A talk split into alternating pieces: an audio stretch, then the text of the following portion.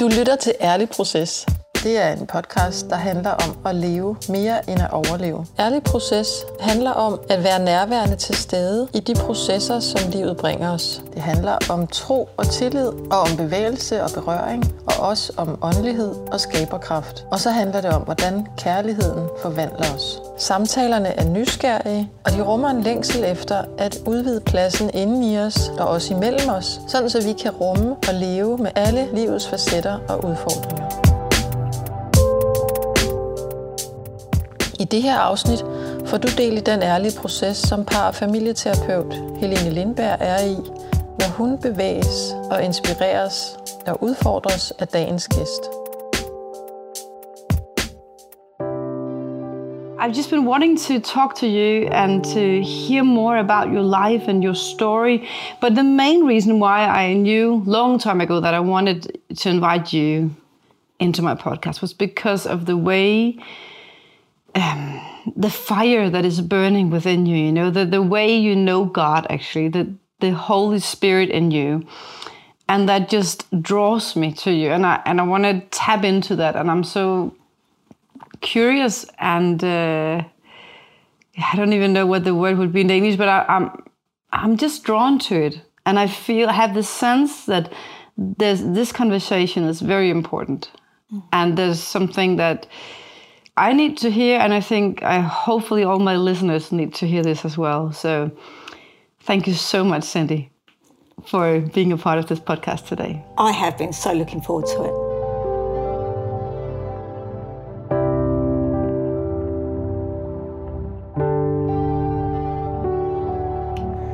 And I get really passionate, and I don't sleep very well. Sometimes I wake up at 4:00 in the morning. So I just get up and I pray. And sometimes I could just get lost and use hours praying for people, sending up messages, or yeah, it's really amazing. And I don't see myself like that. I see myself as a complete donkey. So I think that's the great thing about it is I don't feel like I just feel like I'm saying to God, you know, pick me. I'm willing. Why are you so willing? I mean, I don't. Maybe that's a weird question. You've been in the darkness that I've been in. And then received what I've received from God. Oh, I just want to share it. Mm. I want others to be touched by God. Because I just feel like it's indescribable how much I've been loved.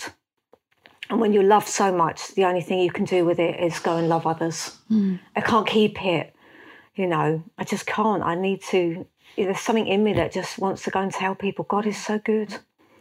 And I'm not saying my life has been so difficult. It really has, you know, it really has been a journey of darkness in many ways, even as a Christian. You know, I got really sick there, as you know, in 2017. And I'm not saying that, you know, I've never doubted whether God has been real, but there's been times in suffering and things that have been hard to understand where I've thought, is he good? You know, and I've, you know, I'm like everybody else. There's times where I've said to God, I'm your best friend in the whole world. Yeah. You know, and sometimes I just am aware that so many suffer and there is so much suffering. I've learned you can't go alone in it. And what I realised in all this darkness, I've learned that in all my darkness in my childhood, I was never alone. And I realised in all my darkness here, I'm never alone. And that fact of God being with us changes everything. Mm. How did you realise that you were not alone in the darkness when you were a child? I've got a story. Yes, bring it on. I'll read it. The listeners cannot see me, but I'm so touched by what you're sharing. There's so much life in it.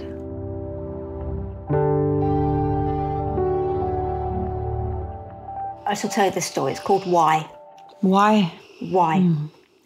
I was struggling to understand why I had been in so much darkness in my childhood, if God is kind. This question of why kept niggling my soul. Why was standing between me and trusting God? One day, while I was thinking about the question of why, all the injustices of the world started to pop up. Why all the starving children? Why all the war? The why questions were endless. I shared this wrestling in my soul with somebody, and they offered to pray with me. Interestingly, they said they would just lay hands on my head and I could talk to God about it. They encouraged me to take all the time I needed. I blurted out, "Why, God, did I have to go through so much darkness?" I felt God asked me to close my eyes and see myself back in the darkness. I resisted because I had spent years running from these memories, suppressing them with damaging addictive behaviours. Then I realised that this kind person's arms would start to ache if I spent too long resisting.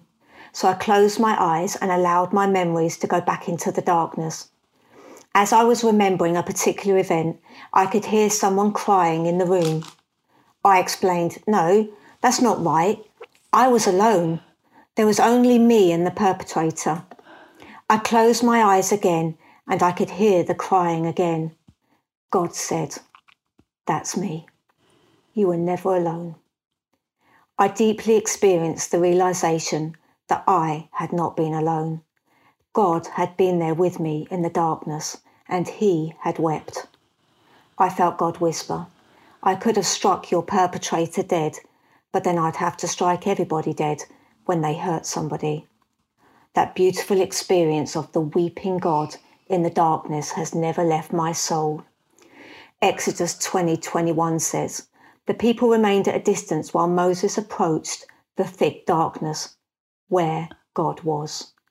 And John 11:35, Jesus wept. Boy. And I'm weeping now.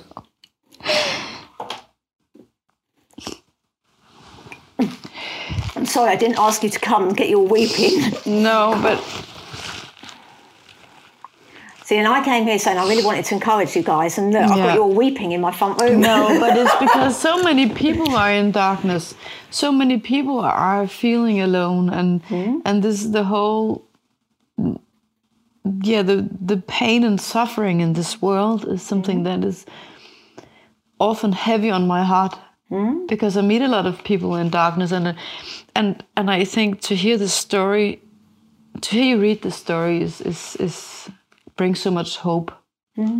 So I am encouraged because there's hope in the darkness. And that's what I've always wanted to do. Somebody gave me a word when I came to Bornholm, which is something God gave me, a picture of myself years ago. And the picture I had was God said, "You take a light, Cindy, and you're willing to go into any darkness and you're willing to shout, is there anybody here that needs light?" Yeah. And I felt like when I came here, this lovely woman at Nixu Church, she said to me, "Cindy, I have a picture of you with a lantern and you're going into the darkness and you're lighting it up." And I wept because I felt that is where the passion comes from. Yeah. That I just somehow want to go with God's light.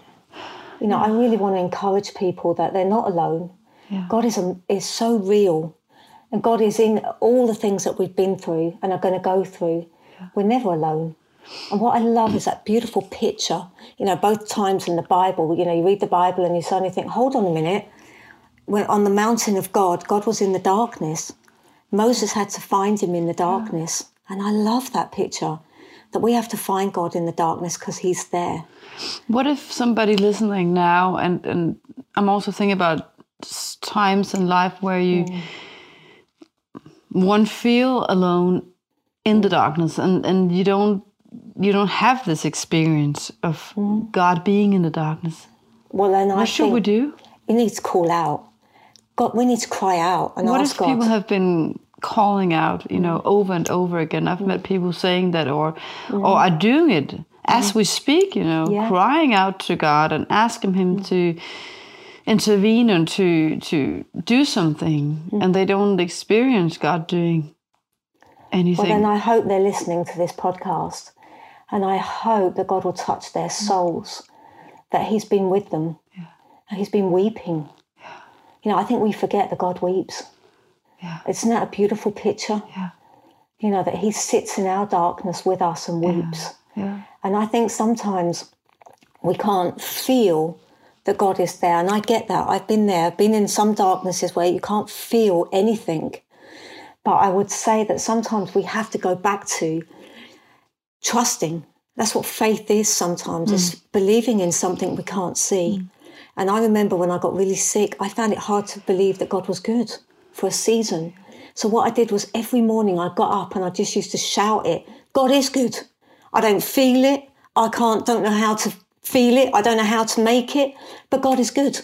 And I kept saying it. What made you do that? Because I knew that if I didn't believe God was good, there would come a distance between us. If you don't believe God is good, your relationship with God will deteriorate. Because if you don't believe your husband is good or your friend is good, that relationship will break down. And the fact that I was struggling with this doubt of I didn't believe God was good, I knew that I had to do something with it. And I know that I can't live my life on feelings alone. Mm. So I've decided, and God knows my personality, is that I just decided I'm going to get up every morning and I'm just going to say it out loud. And then, I'm just going to keep doing it because I'm just not going to live with the other. I refuse to go down that other road. So I just got up every morning and it took months. It's an amazing, I've written this story down. God is good. Here we go. At the age of 44, and then after this, I'd really like to talk about something happy, because otherwise people are going to think I'm this, depressive cow that's just been through 50 million darknesses. Then we're going to talk about some woohoo. Some woohoo. All right, God is good. At the age of 44, the doctors could not find any reason for me to continually having small blood clots in my brain. Every time I had a small blood clot, I would have to start rehabilitating again. I found it challenging to put a 25-piece jigsaw puzzle together. I had constant brain fog, an extreme headache, my arms and legs did not function properly, I had deafening tinnitus, exhaustion, and I wanted to sleep nearly all the time. I had phantom pain in my teeth and ears, with no hope of finding the cause of the ongoing attacks. I ended up with 23 attacks, which resulted in 11 small white spots on my brain. In addition, I was losing so much blood every month that I was fainting and feeling constantly nauseous. If that wasn't enough, I had numerous failed lumbar puncture attempts, which resulted in my spinal fluid leaking.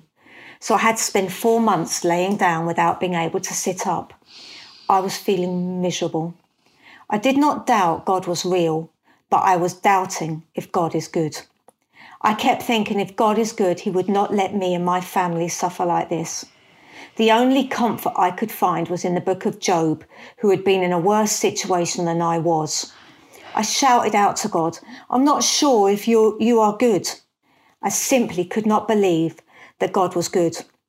I knew not believing that God is good would result in a distance in my relationship with him.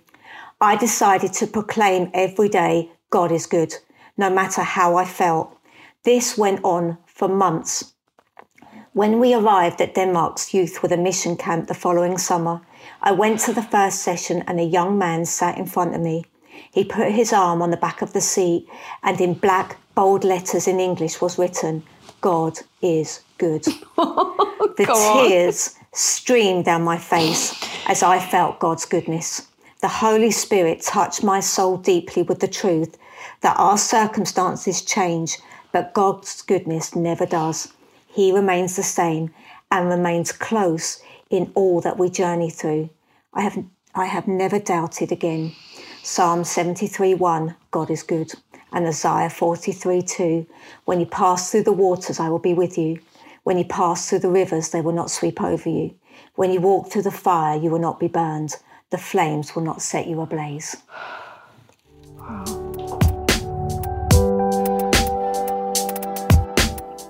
I wanted to be authentic and real, I was just saying to Camilla when you went to the bathroom that I'm just, the stories, they speak for themselves, but I could just cry for an hour right now or more. Sorry. No, but it's a good thing, It's more like I feel there's so much spirit in what you're sharing, and I just want to. Well, you guys, I'll follow. You just talk to me about what you're talking about. No, but I just want to go and pray. I just feel like praying. It's more like that calling from God. And we just, I just spoke with Helle Rønne here in Helle Rønne, Sæmundsen. Mm. That you know her as well. Yeah. She's beautiful. And it's so much in alignment with what she was sharing also. And we just spoke about that you're so spirit-filled, you know, so passionate, and it's the way you talk about it, so vivid and full of life, you know, and yet you both said it's a choice. I choose to, you know. It's a choice. I choose to reach out for the light. Helle said that, and you said I choose to get up in the morning and proclaim and declare that God is good. And I think that there's that combination, you know, when you these two combine, that the God is showing up. He is pursuing you. He's chasing you, but you're chasing him as well. You know, like. And that's what Song of Songs, the book of Song of Songs in the Bible is all about. People don't get it. The whole book of Song of Songs, you know, where the love story. You know, people don't get some of the Bible, because they just don't understand. But it's all about this love story. And that's the same with us and God. God loves us so much. It's like this, you know, come and find me, or I'm going to come and find you now. And it's just very deep, intimate. When you read it, you think, oh, hey, this is a bit too intimate. But what it's about, it's meant to be a poetic picture of how deep God loves us, how he chases us, and then he says, come and chase me. And it is that a lifetime of just going deeper and deeper and deeper. And I love it. And I'm just, I'm all in. All in to the day I die.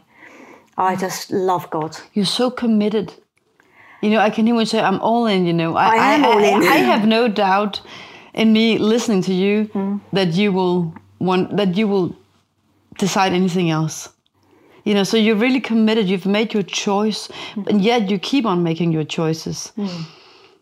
But it resonates with me, because I also have, you know, doubts, and I have faith, you know. But I was praying with a group of women the other week, and we were talking about doubting, and they were talking about having faith, and I just, you know, I know both of it, but I'm insisting in having faith. You know, I want to have faith. And whenever I feel I lack faith, or I have this unbelief in me, you know, I ask God for more faith. You know, I want to have it. I have that eagerness, you know. I want more of it. I want to see it. I want to chase it, you know. But I don't know if that's, you know, I don't know. Do you think God is doing it in you, giving you the desire to chase him, to go after him?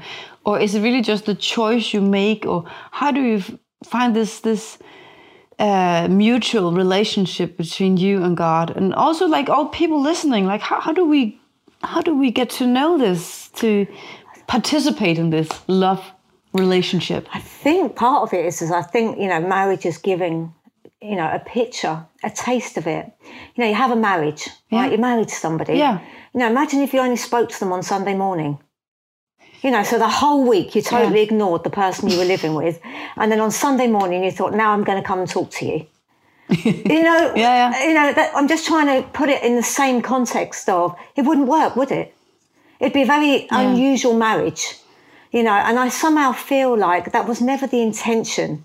You know, our intention of our relationship with God. Imagine if I was married and I only spoke to my husband when I wanted him to change a light bulb, or I, you know, something was annoying me. But you see him every day. You bump into him, and you're in the same house, so you would have to ignore him. So are you saying that? But what if people? All sorts of people are running and ignoring God. People run from God. They hide from God. They ignore God.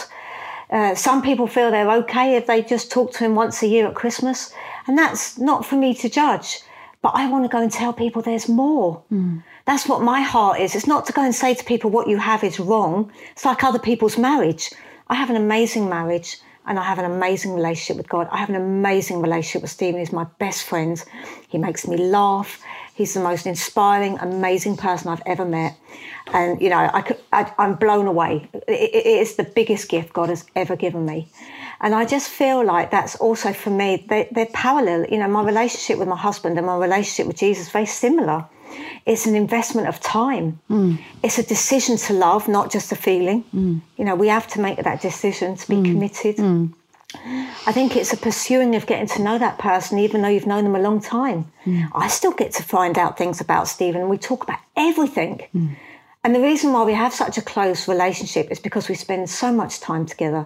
We talk every day together. And that's the same with me and Jesus.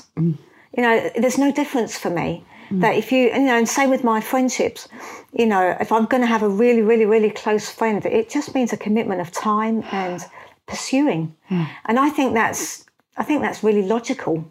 You know, I don't think God says, come and pursue me. I just think it's really logical. If you really want to have a really deep relationship with him, go all in every day. And you don't have to sit for hours praying. I mean, I don't want to give this impression that people think I get up at 5 and I'm on my knees worshipping the Lord. Oh, as if. You know, what I do is I put my Bible on my app. I'm listening to the Bible. I'm cleaning out the fridge. You know, I'm walking down the garden. I'm praying for my neighbour. Yeah. I'm praying for some of the things on my heart. I'm coming back. I'm reading my Bible. I'm going out. You know, I'm going down the beach. It's just part of my normal rhythm of day. Mm. And I'm not sitting on my knees with my hands lifted up high, you know, all this holy stuff. I'm just me. Mm. When I talk to God, it's me. I don't have dear Jesus and then have this long, almighty God, King of heaven. You know, I do that sometimes. Mm. You know, there's a time and a place for everything. But on a daily basis, it's, oh, Jesus, I'd really love you to touch my neighbour. Mm. Please, can you, you know, there's somebody at hospital I really would like you to get close to. Mm. Can I do anything? You know, can I help somebody today? All that sort of thing where it's just this normal rhythm of talking. Yeah, that for me is praying. Yeah, there is times I'm on my face with Jesus, especially if I've done something wrong. You know, I you know, there is that friendship and the fear. Mm. There's that honour as well as the closeness. Mm. But you have spent a lot of hours and days and years together with Jesus. I have. So you really also know him. So you have your own intimate relationship with him. You know, the funny thing is, well, this is the crazy thing. You know, the more the years goes on, the more I realise I know such a little bit. There's so much more. Yeah. I can only grasp this tiny bit, and that's what is so amazing. Mm. It's you know, you just think, oh, there's so much more. There's so much more. Mm. It's like, you know, like I was talking about earlier, you know, my passion for preaching isn't because I want to get up and speak. It's because I love to share the Bible, love to share with people that's something they might not have seen, to give them that passion again to go, hold on a minute, I've heard that story 50 times. I hadn't seen that before. Because that's really exciting. You just think, oh, this goes deeper. Mm. And that is also another passion of mine. Yeah. It's the Bible, to try and open it up for people to see that there's so much treasure. It's alive. That book's alive. It's crazy. Yeah. You know, things jump out the page of it. It goes so deep. I mean, it's mind-blowing how relevant today it is than it was when it was written.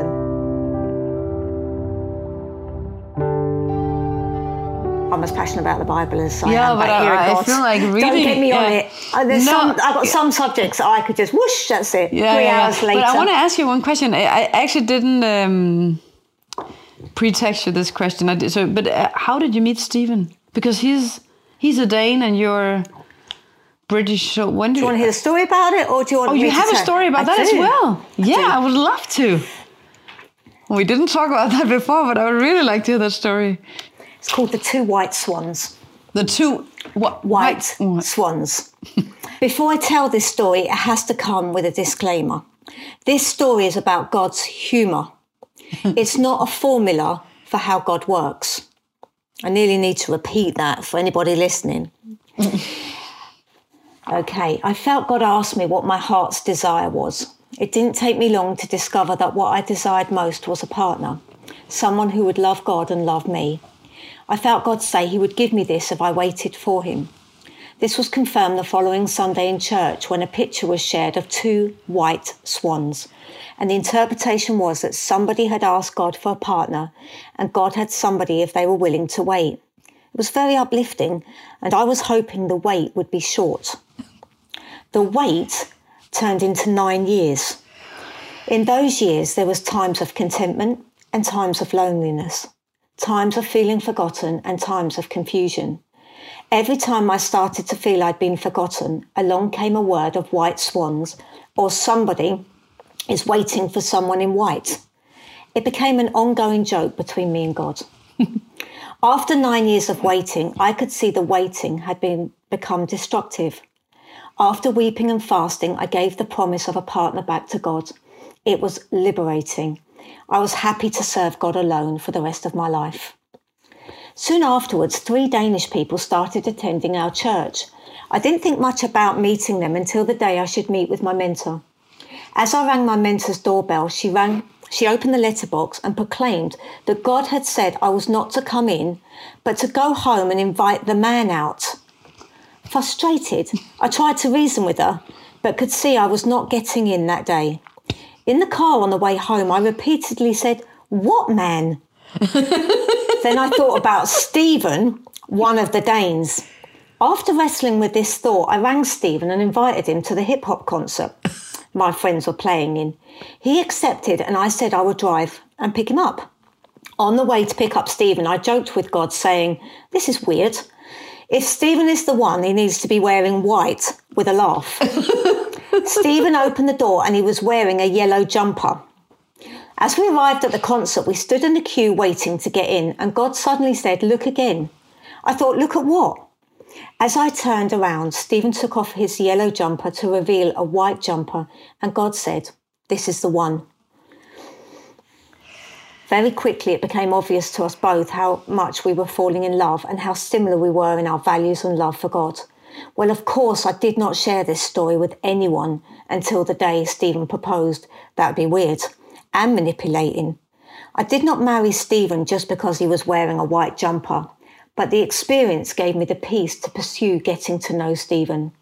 On our wedding day, I wore a white dress, and Stephen wore the white jumper from the hip-hop concert. Stephen was worth the wait. While I was praying on which story to write next, 2 white swans appeared in the sea at the bottom of our garden. That made me laugh. That's how I met Stephen.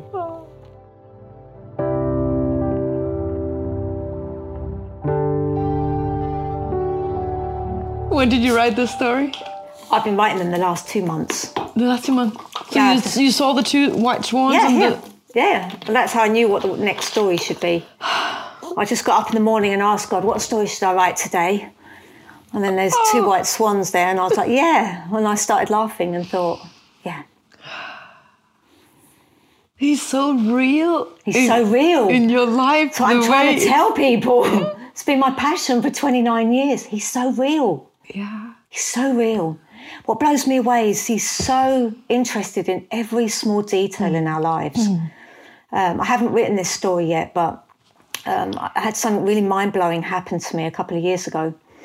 I'd gone through this journey of healing. But one thing, when I was sick in the hospital, the nurse said to me, "Oh, your nails are disgusting," because I really bit them. Yeah. I was terrible. I bit all my nails, on my feet, on my hands, and I often got infections in them. And I think it was a coping mechanism from when I was 6 years old that I didn't even know I was doing it. So anyway, when I got to my 40s, I was just so tired of biting my nails.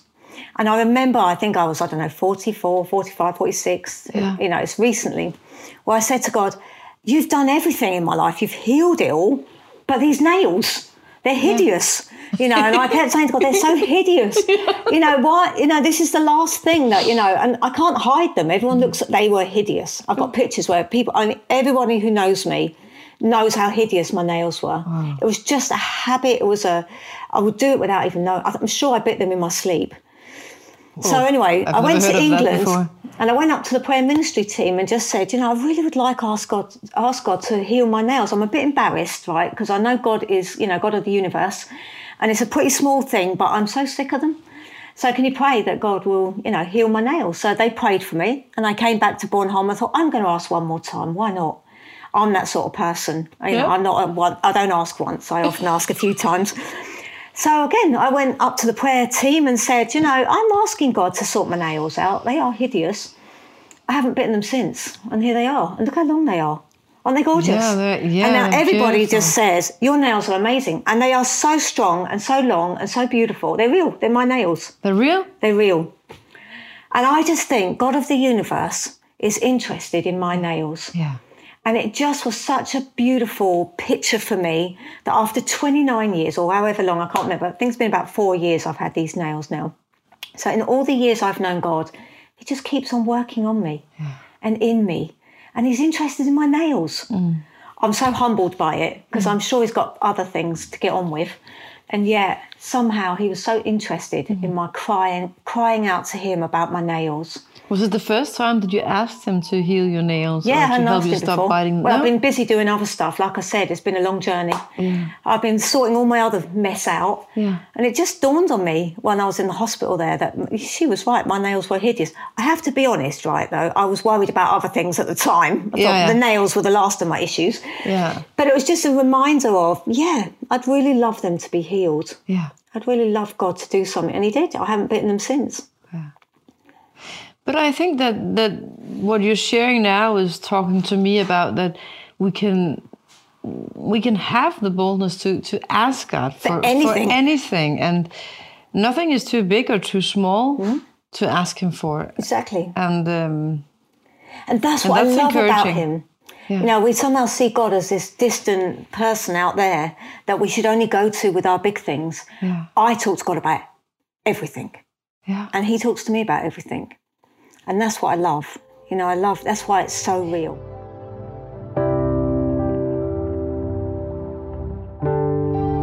How does he talk to you about everything? Can you say a little bit more, like, because you said like the whisper, you started to hear in the beginning, and then the silence came, and then he talks to you through writing. And can you talk to me about other ways he communicates to you? Or in dreams, I get a lot of dreams. In dreams? Yeah, I get loads of passages from the Bible. So like today when I met you guys, God just gave me the passages of the Bible. And then he asked me for Camilla to make something for her. You know, how did he tell you? I'm at the beach. I go to the beach nearly every day to pray. Yeah. And you guys were coming, and I had Camilla on my heart. So I just said to God, I'd love to encourage Camilla when she comes. I hope you don't mind me sharing this, Camilla. You can cut this out if you want to. And then literally as I looked down after I'd said to God, I'd like to encourage Camilla, that piece of wood was at my feet. So I picked the piece of wood up, and God just said to me, make something beautiful for Camilla. And this is the passage. And then that Bible passage just came. It just came? Yeah, so I came home and I made a little house, because I feel like we are a house, we're a temple God lives in. I felt that was a little picture of Camilla. And then I wrote the passage, and I knew when she came, I would like to give it to her, encourage her. Oh. That's how I hear God. Yeah. And then sometimes I hear God through all sorts of ways, a conversation I might have, an experience I have, you know, a normal everyday experience God will speak to me through. The nature, a lot the Bible. I'd say the Bible is generally mostly the Bible. Yeah. Sometimes my thoughts, occasionally a physical feeling in my body. So, you know, I might wake up and then I've got pain every day, so I don't listen to pain because that's just normally my pain. But if I wake up with something else, like heartache, I woke up the other day with heartache, and then God showed me somebody that I'd been praying for that got heartache. So I wrote to them that morning and just said, I woke up, I had them on my heart. I felt that they were maybe going through some heartache, and God gave me a passage of the Bible. And they wrote back just saying how God had really touched them with it. So it was a real encouragement for me. So hundreds of ways. Sometimes through a TV program, there's something really funny. You know, before we all start thinking Cindy's amazing and she hears all this stuff, you know, I told a lie. I don't normally lie. I've got other issues. So I say, people struggle with all sorts of things, sex, power, money. Mine's cake. I struggle with cake, right? I thank Jesus, right? But that is my struggle in life, right? I would rather eat cake for breakfast, lunch and tea. And if it wasn't for the grace of God, I would just be one big cake. I love cake. Anyway, so that, you know, we all struggle with different things. Doesn't matter how long we know God, we all fall. And I told a lie. And it's really crazy because I just don't lie. Actually, she says that now, I'll probably tell a lie again. But in all the years, lying isn't one of those things. I'm just too honest. I can't, you know, I can't lie. I can't sleep at night if I told a lie. And I told this lie because I was in a corner. You know, have you ever been in that situation where you're in this sort of corner and then you end up saying something that's sort of half true, but really a lie? Yeah. Anyway, and then I put on, all day I could just feel it was sitting on me.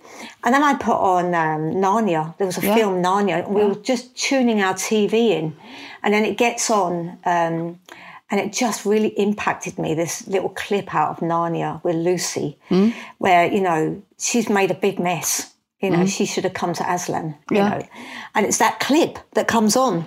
And then he just says, you know, she said, if I had come earlier, you know, would have all this happened? And it was funny, all day long I realised I'd made such a mess with what I did.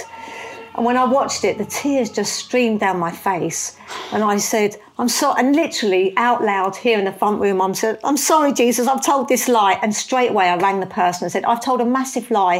And I don't even know why I lied. And then I just, you know, it just all came blurting out. And I just, and then I actually preached and told the whole church and just said, you know, this journey I'd had with God that, you know, that's how God speaks to me. He knew I'd lied. And he knew it would burden my soul unless I sorted it out with him and the people I'd lied to. And so I sorted it all out. And, you know, now everyone and his dog knows that I told a lie. But, you know, that's how I hear God. Yeah. It's not just about me hearing, you know, God, sometimes if I've said something wrong, I can't sleep at night. I can't gossip because I just can't sleep.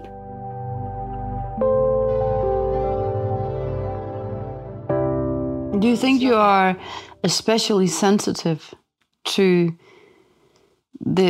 hearing or receiving the things that God wants to communicate to you? I have no idea. I'm just me.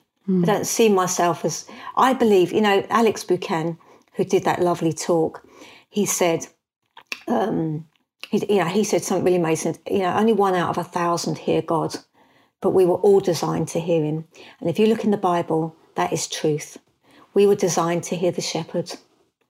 We were designed to hear him. But sometimes you have to cut out other noise. You have to search for that voice. And you don't need to hear like I hear. God will speak to you in the way that you can hear, whether it's through your Bible or through a dream or through a worship song or through something on the TV or through a book. God will speak to you.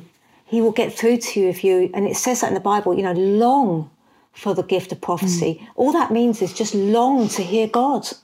You know, it's not complicated. It's just a longing in your heart where you say, I really want to hear God. And he'll just speak to you the way that you are able to hear him. And I also think he's a real gentleman. You know, not many of us want God to turn up at the bottom of our beds and declare, Cindy, we'll be terrified. You know, he'll speak to us gently. Yeah. And in the things that, you know, and we'll build on it. Yeah. You know, when you grab it, you'll say, oh, God really spoke to me there. Yeah. God answered my prayer here. Or I read this book and it really spoke to me. How does he speak to you through dreams? I'm just curious because I've been thinking a lot about that lately. I think dreams are always random, aren't they? But they'll always have a meaning. Yeah. And the best thing to do is if you have a dream, write it down. Yeah. And then start to pick at it. Yeah. And think, you know, what does this mean? You know, I had a dream recently that really, I find dreams easy because I'm a very visual person. I learn through visual things. So I think maybe that's a reason I find them easy to interpretate or understand what they mean. But often you just have to pray over them and say, you know, and it will mean something for you. Yeah. You know, if you see a pink horse, it's because somewhere in your experience of life, a pink horse has some sort of meaning. It will mean, it will have something, the colour pink or a horse or the characteristics of a horse or, you know, it'll have something.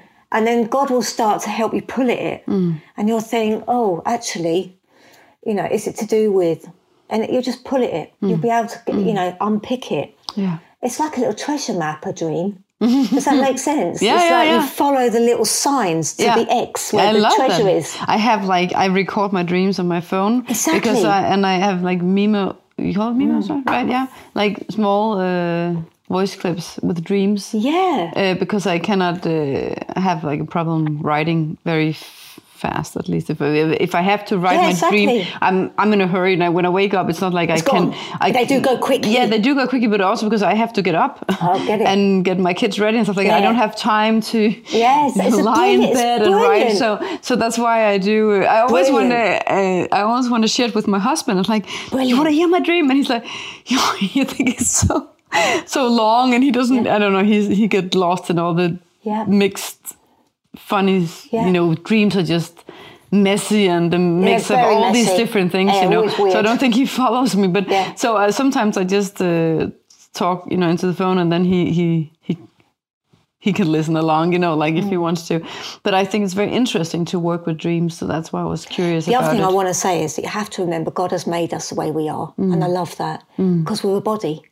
So, you know, you might be the eye, I'm probably the big toe, you know, and that's just the way it is. No. And I love that. I love that we're connected. Yeah. So at times we need each other with our different giftings or the way God has made us or the way we see things. And I also like the idea that God is like this massive diamond, and we just get to see the colour depending on where we are. And that sharing our experiences of God gets to see how big he really is and other sides of him. You know, I love hearing other people's stories, how they hear God, or, you know, I've got, like, my husband loves worship. You know, he's amazing with worship. I'm really bad at singing. Worship is bottom of the list for me. Singing songs. Now, if I'm going to worship, I'm dancing, street dancing in here, for God. I love dance. Yeah. But singing, oh my goodness. Singing is like, it's got to be the worst thing ever. But it says in the Bible, praise. Yeah. Sing songs to God. So I do sing. But, you know, I try and sing low, in a low voice when I'm in church so nobody else can hear me because I sing so badly. And sometimes I do just sing for him as my gift. Yeah. But it's not something I love. Yeah, there's people around me that can sing harmonies and sing in tongues and, oh my goodness, they just sing so beautiful. And I just go, wow. And I just said to God, when we get to heaven, can you put me in the dance team? You know, please no, you will be singing in heaven, do not put me in the worship team. I am sure of that. Anywhere but the worship team. Oh. Jeg vil lige minde om, at du for et mindre beløb kan blive abonnent af podcasten via Spotify. Hvis du gør det, så er du med til at sikre podcastens eksistens, og så får du også adgang til eksklusivt indhold. Tak fordi du lyttede med. Vil du hjælpe med at udbrede kendskabet til Ærlig Proces, kan du gøre det ved at give den et like eller klik abonner, der hvor du lytter til podcasts. Du kan følge Helene og hendes arbejde på reviveyourlife.dk på Instagram eller laundry.dk, der producerer den her podcast og andet godt indhold om tro. Tusind tak til Sona Music. Vi håber, du blev inspireret til din ærlige proces.